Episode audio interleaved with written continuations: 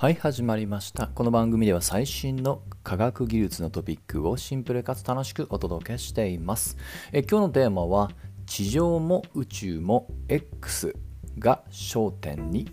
と題してお届けをしたいと思います。まあ地上から言えば Twitter という法人がなくなりました。まあ、これは結構ね、ニュースで報道されたので、ご存知の方多いと思います。えー、最大株主のイーロン・マスク自身が保有している X というね、どちらかというと持ち株会社に吸収合併され、法人格がなくなりました。Twitter という名前自身はサービスとして引き続き継続されます。まあ、ただね、まあ、サブスク始めたりとかね、いろいろと今収益モデルがガチャガチャ変えたりしますので、えー、中身はね、結構位置づけ変わるんじゃないかなと想像しています。まあ、個人的な予測ですけども、ま、単にテキストだけじゃなくって、えー、おそらくね、イーロンも関心持っている暗号資産とかね、いろんな価値を媒介する、より汎用的なね、コミュニケーションもしくは、ま、媒介プラットフォームとして広げようとしているのかなと予測しています。えー、まあ今日はね、そこまでに地上の話はしておいて、メインはどちらかというと、地球の外、宇宙の X を今日はメインに取り上げたいと思います。えー、これはつい最近、報道されたニュースですけども、えー、X 線の波長領域を使った観測で宇宙が初期から形成された有力なモデルを検証しようとしているというね、まあ、そういった話が出ています。えー、これは主に、まあ、海外の、ね、研究グループによって今進めつつあると。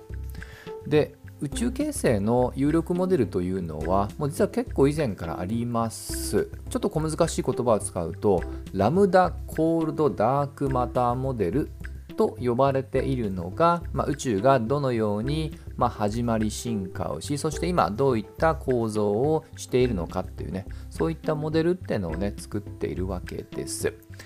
でこのモデルには当然ながら、まあ、仮説、まあ、仮置きのね、えー、まあ、前提が置かれており、ま、例えば、えー、20世紀後半に見つかった宇宙マイクロ波背景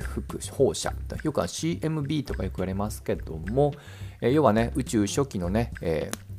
まあ、出てきた電磁波の名残っていうものがね確認され、まあ、どういった、まあ、分布しているのかとか、えー、他には今の銀河の分布の大規模構造とかもうちょっと化学的に言うと水素ヘリウムといったようなのがどれぐらい存在しているのかとかね。まあ、さらには宇宙ってね、ビッグバンで膨張しまあ、今でもしているので、その速度とかね、まあ、こういったもろもろのものっていうのはね、過去の、え実観測からある程度確からしいという、まあ、パラメーターというものが敷かれています。まあ、これを踏まえたモデルだと思ってください。まあ、ただね、ちょっと名前が、ま、名前があまりにも非日常的な言葉が多いので、分解して言うと、まず前半のラムダ。えこれは宇宙全体に広がる積力、引力の範囲語ですね。引っ張っていかない、押しのける力です。でこれは数学的にはアインシュタインが1916年に、まあ、提唱した一般相対性理論の中に、まあ、導入された宇宙定数というものと同じような意味合いだと思ってください。はいまあ、要はね、こういった力があるので、まあ、今宇宙は膨張し,、まあ、し続けてるんだよということです。で、後半がコールドダークマター。まあ、これもちょっと分解した方がいいでしょう。ダークマターはね、暗黒物質とも呼ばれていて、宇宙全体のエネルギーの約27%、まあ、実に3分の1近くを、まあ、占めるね、えー、量でありながら、未だにそれが何なのかっていうのは諸説あると。でこの、えー、枕言葉にあるコールドなんですけどもこれは、えー、まあ、物理学的に言い直すと遅いということを指します。まあ、熱い冷たいっていうね熱の表現ですが一個一個ねミクロで見ていくと、えー、一個一個の分子の運動エネルギーが熱を生じさせるってことなので要はその分子レベルで遅く動くことを意味しておりただこれはあくまで光の速さよりはだいぶ遅いよっていうねそういった素粒子群のことを指すと思ってください。当然ながらコールドの反対のホットに相当するものもあって以前は、えニュートリノとかねこういったものも候補だったんですけど過去の、まあ、計測からちょっとねこれは違うかもということで候補からは外れているようですと。で今コールドダークマターの有力候補としては、えー、まだ見つかってないけども理論的にあるとされているアクシオンという素粒子とかまたその他にもウィンプというふうに分類でくくられているような弱い相互作用する素粒子とかねあとはね昔ほど確率はま下がりましたが、えー、原子ブラックホール宇宙初期にできたブラックホールとかねこういったものが挙げられておるとなんとなく一個一個の用語はね、えー、宇宙番組とかで聞いたことあるんじゃないかなと思います。で、改めてですけど、今回のこの X 線を使った観測というものは、えー、その正しさっていうものをね、よりリアルに検証しようとしていると思ってください。で、実はですね、まあ、これ自体はね、まあ、あの、面白いかというと、まあまあ、どうぞどうぞって話なんですけど、個人的にね、ちょっとあの、えー、まあ、ワイドショー的に関心を持っているのが、また別のニュースです。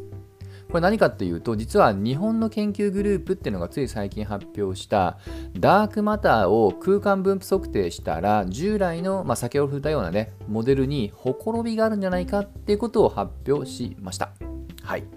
従来のって言ってるのもね、さっきの話をもうちょっとね、抽出すると、宇宙がどのように進化、そして構造を持っているのか、これをいくつかのパラメーターで、まあ、仮置きしてるわけですが、えそれがね、ちょっと今回の観測だと、従来、まあ、あの有力と思われていた値よりもだいぶ乖離していたということなんですね。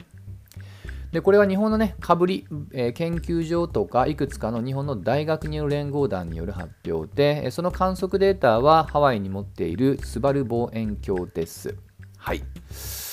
まあ、この辺りはね、ちょっとね、えー、表面的なまだニュースしか流れていないので、もうちょっとね、深掘りをしたいなと思いますが、まあ、もしね、この話ってものが、えー、事実だとすると、えー、従来のね、まさに冒頭触れたようなラムダコールドダークマターモデルも含めた、えー、過去のね、まあ、定説に近いような有力候補が修正を大きく迫られる可能性もあり、もしかしたら、ちょっと今回ではね、飛躍しすぎですけど、ダークマターの探索のあり方も影響を与えるかもしれませんと。はい。まあ、ここはね、もうちょっとだけね、ちょっと深くね、えー、情報を収集して、まあ、宇宙の晴れ上がりとはね、よく言われますけど、我々自身の脳の晴れ上がりを目指していきたいなと思います。といったところで、今回はここまで。また次回一緒に楽しみましょう。